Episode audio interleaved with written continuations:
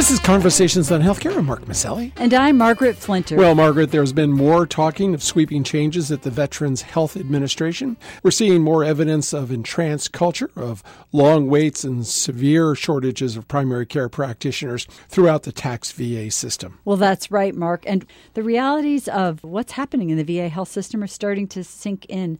The VA operates 150 hospitals around the country, but currently report a shortage of 400 primary care practitioners, which is not only a problem at the VA, it's a problem nationwide, and apparently having quite a bit of trouble finding the professionals to fill these posts. The uh, patient load is very high for those primary care practitioners working for the VA. About 2,000 patients per practitioner compared to what the VA recommends about 1,200 patients. So there is a very heavy uh, patient load, which is one of the key contributing factors leading to longer wait times. And it should be noted, Mark, that according to a recent survey, while most veterans don't like the long waits, they are satisfied with the care that they get once in the system. So, a conundrum, but one that needs to be solved and soon. Meanwhile, Margaret, measures are being put in place to address some of the problems, including veterans being allowed to seek care in the private sector if they're being forced to wait that long.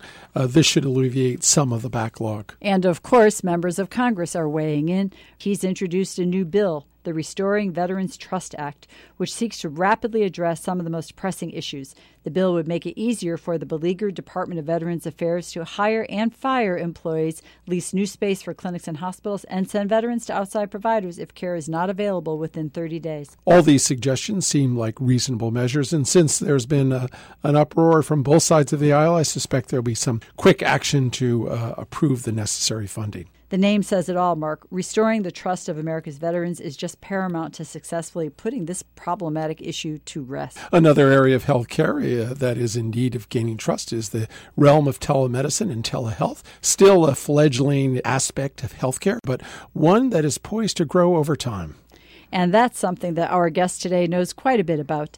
Dr. Wendy Everett is the Chief Executive Officer of the Network for Excellence in Health Innovation, or NEHI, a nonprofit, nonpartisan health policy institute that's focused on enabling and supporting innovations that improve the quality of care and lower the costs. We'll also hear from Lori Robertson, Managing Editor of FactCheck.org. And no matter what the topic, you can hear all of our shows by going to chcradio.com. And as always, if you have comments, please email us at chcradio or find us on Facebook or Twitter because we'd love hearing from you. We'll get to our interview with Dr. Wendy Everett in just a moment. But first, here's our producer, Marianne O'Hare, with this week's headline news.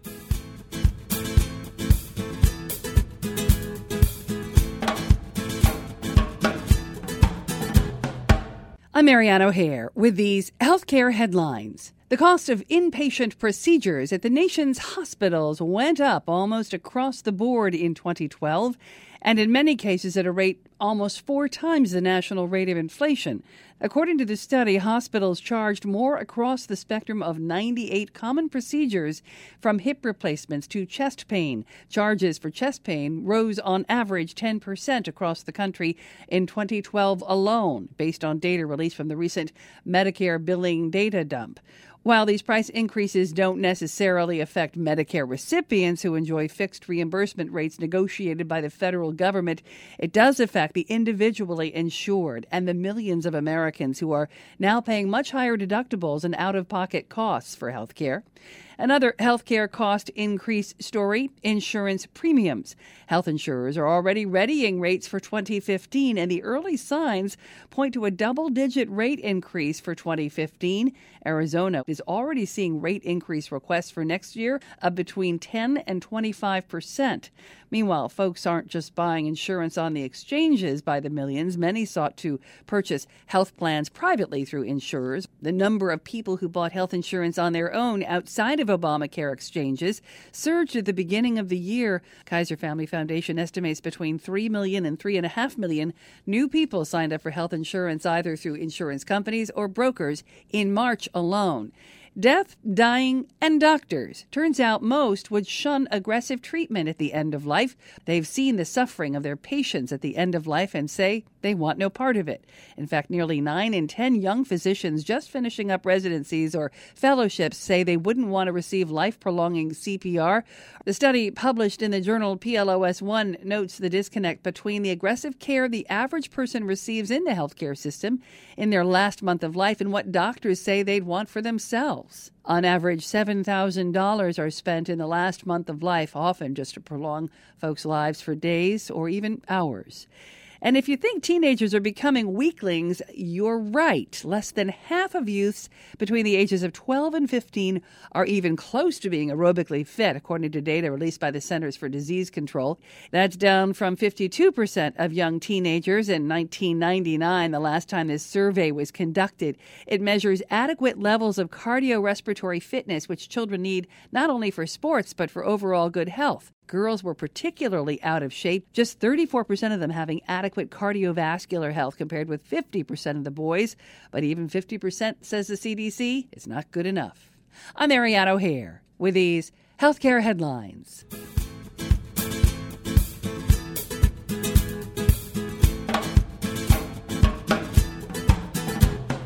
We're speaking today with Dr. Wendy Everett, Chief Executive Officer of the Network for Excellence in Health Innovation, NEHI, a nonprofit, nonpartisan health policy institute focused on enabling innovations that improve the quality and lower the cost of healthcare. She's also vice chair of the Massachusetts Health Policy Commission, which oversees health reform initiatives in that state.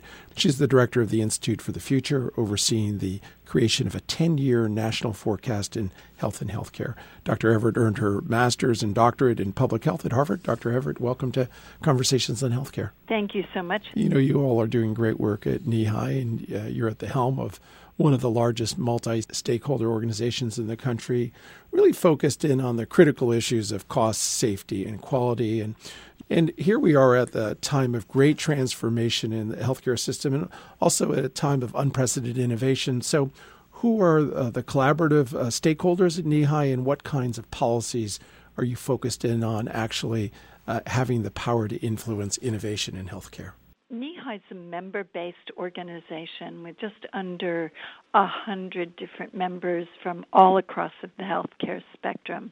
So our mission very specifically is to save lives by speeding the adoption of valuable innovation, speeding the adoption and many innovations that come to market are not necessarily uh, valuable in and of themselves or to patients.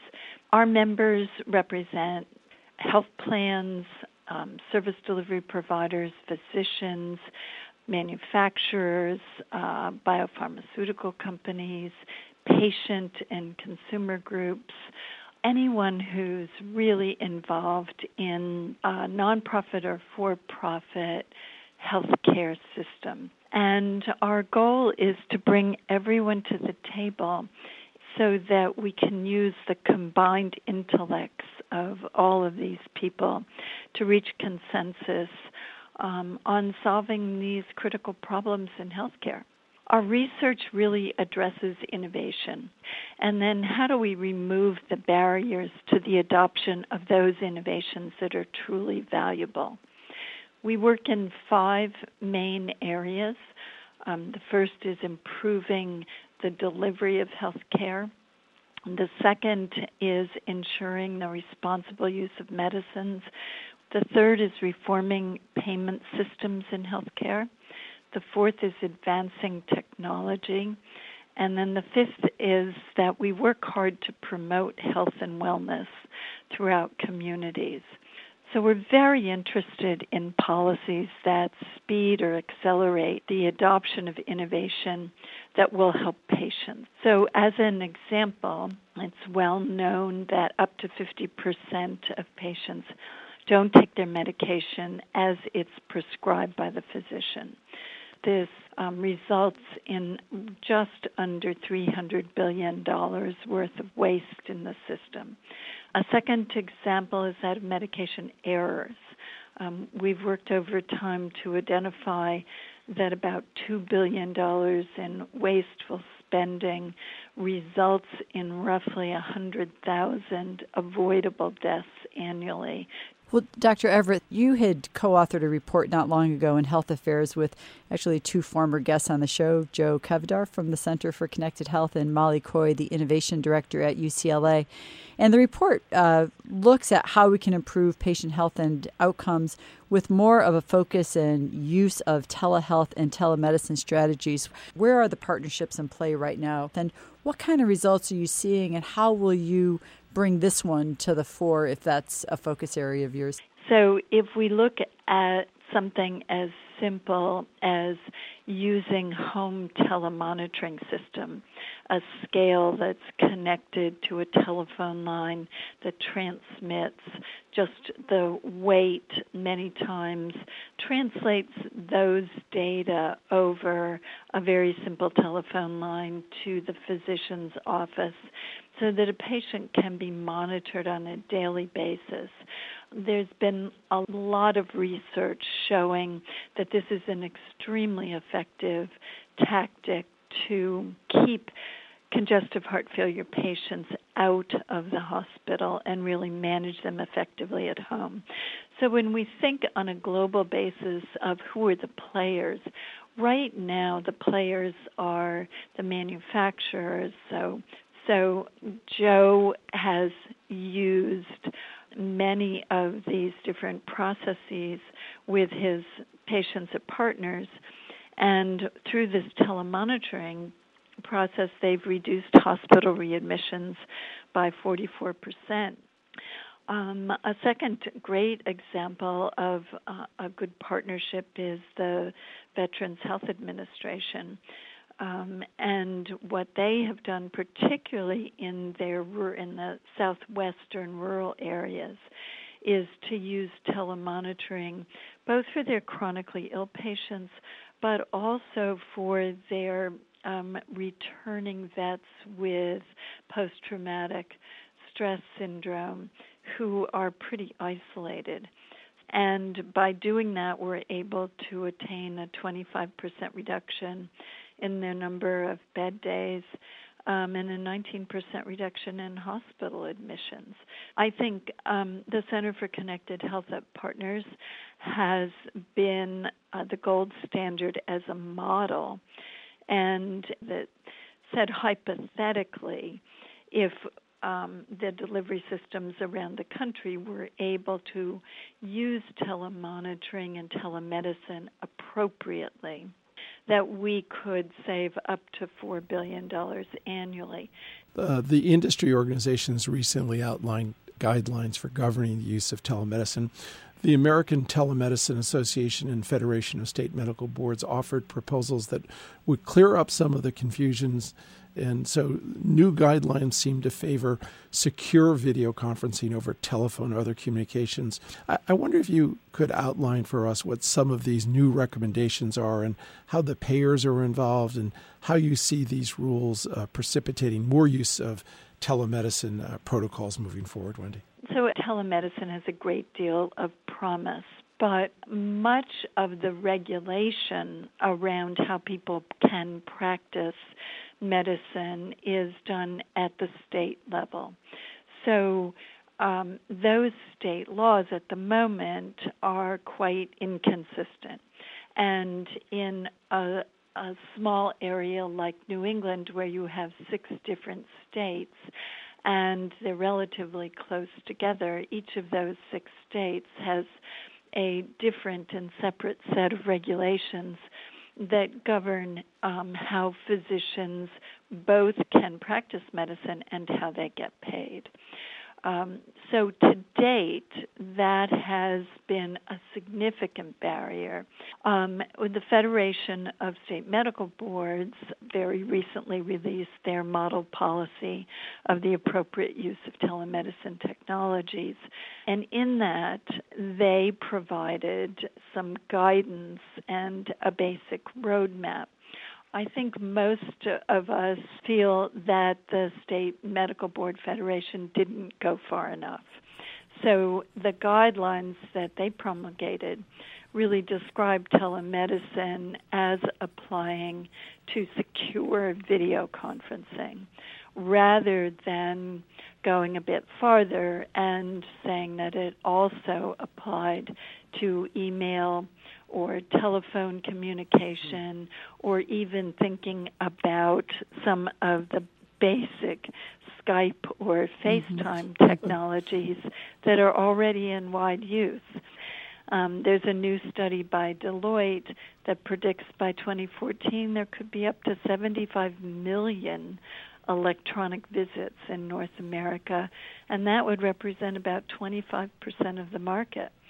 So we need to work pretty quickly to address um, this physician to physician telemedicine consultations and the physician to patient electronic communications that fall far short of the secure video conferencing that was endorsed by the Federation. Um, maybe just let me pivot a little bit away from uh, telemedicine to just the use of data, which is another area that your organization is really stepping out in a leadership role to say, what is this evolving landscape in health reform where comparative analysis and outcomes research are so essential, and yet sometimes our ability to actually make use of the mountains of data that we have is limited. What are you doing at NEHI? What's your focus in this area of facilitating better understanding and then release and use of these mountains of data that are now available to us? So, we recently looked at this issue of big data and comparative effectiveness research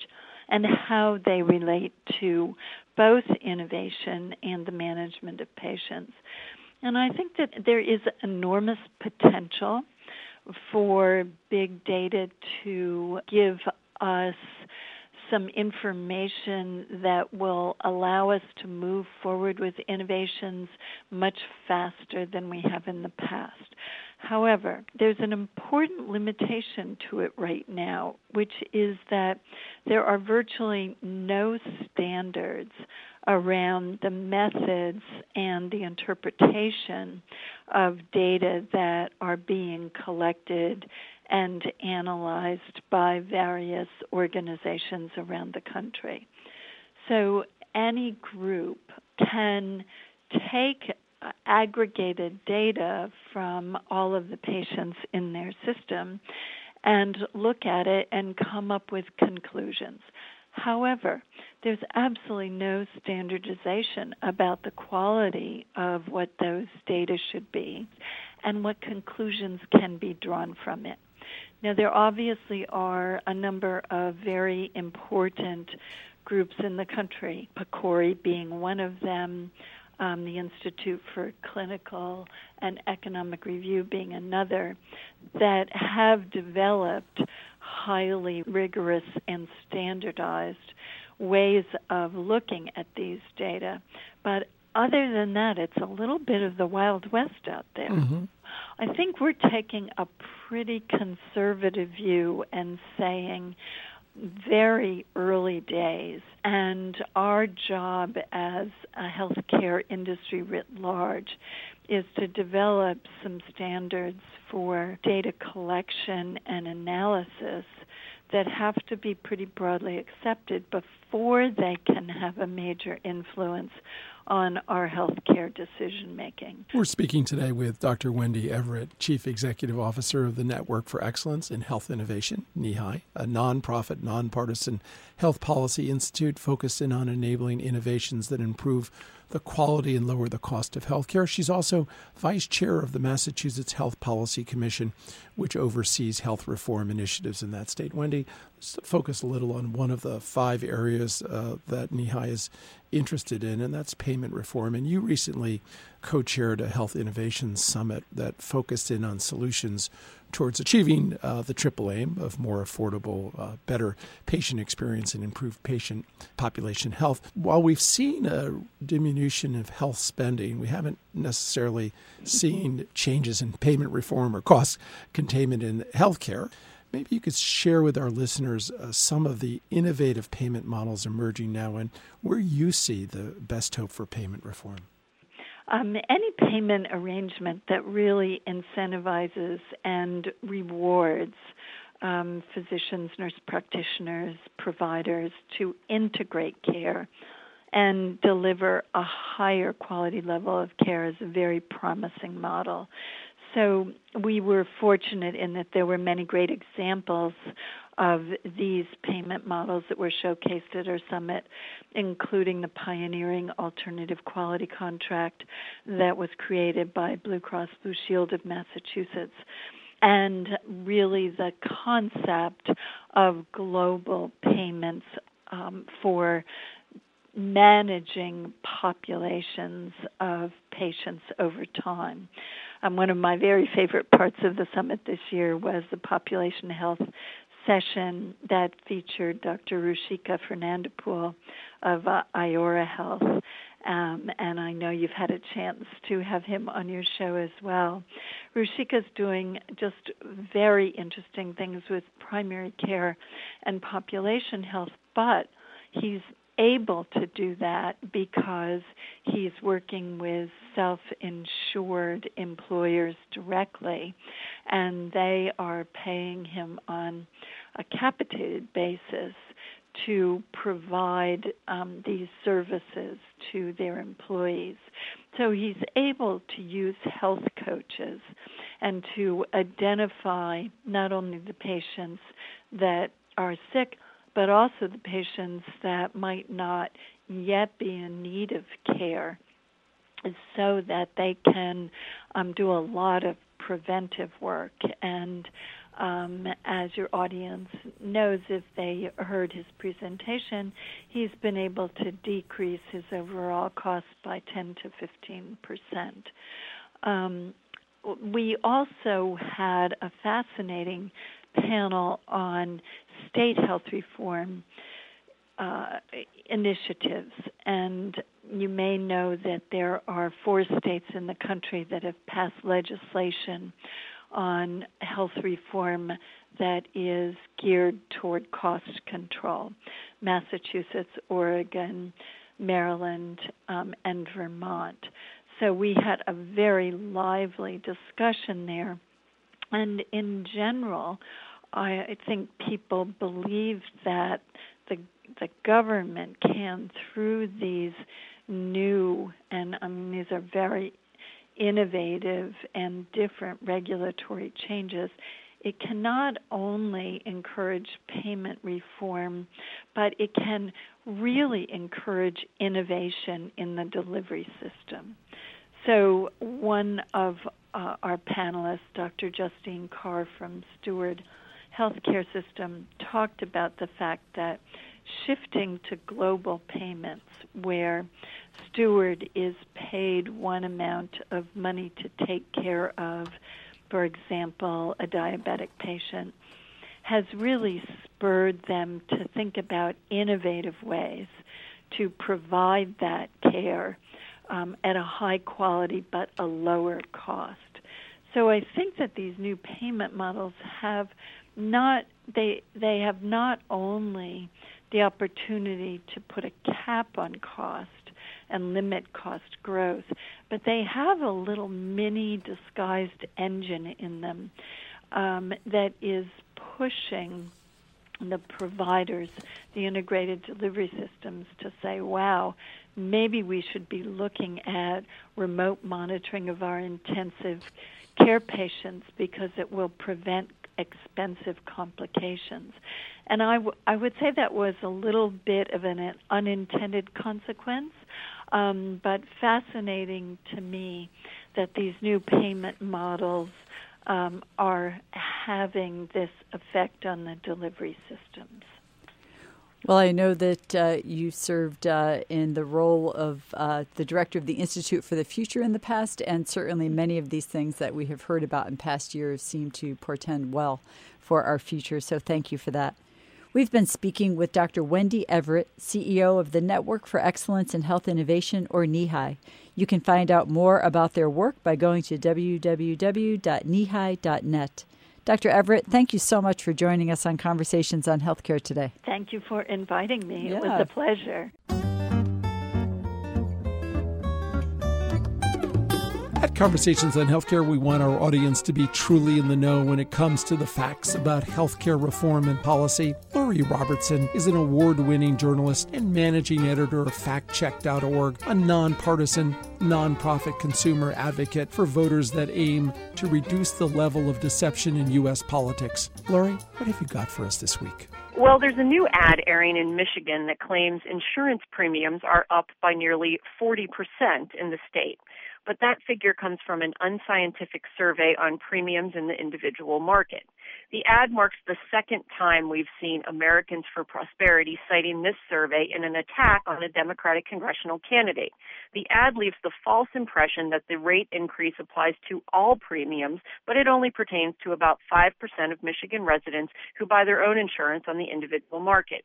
In fact, employer sponsored premiums have been growing at historically low rates in recent years. And the 40% figure comes from a survey of six insurance brokers in the state by Morgan Stanley to guide investor decisions on stocks. One polling expert told us the survey had no scientific validity, particularly with the state results being based on few responses. A footnote in the Morgan Stanley report gives a similar warning. Unfortunately, there are no reliable apples to apples comparisons of rates in the individual market before and after the Affordable Care Act exchanges launched. It's quite likely that rates have gone up as the law requires a minimum set of benefits. That's one reason a before and after comparison is so difficult. Some will pay more and some will pay less, depending on circumstances such as health conditions even if the 40% figure were accurate, it doesn't account for government subsidies, which 80% of those in the exchanges are expected to receive, according to the Congressional Budget Office. And that's my fact check for this week. I'm Lori Robertson, managing editor of factcheck.org. Factcheck.org is committed to factual accuracy from the country's major political players and is a project of the Annenberg Public Policy Center at the University of Pennsylvania. If you have a fact that you'd like checked, email us at chcradio.com. We'll have factcheck.org's Lori Robertson check it out for you here on Conversations on Healthcare.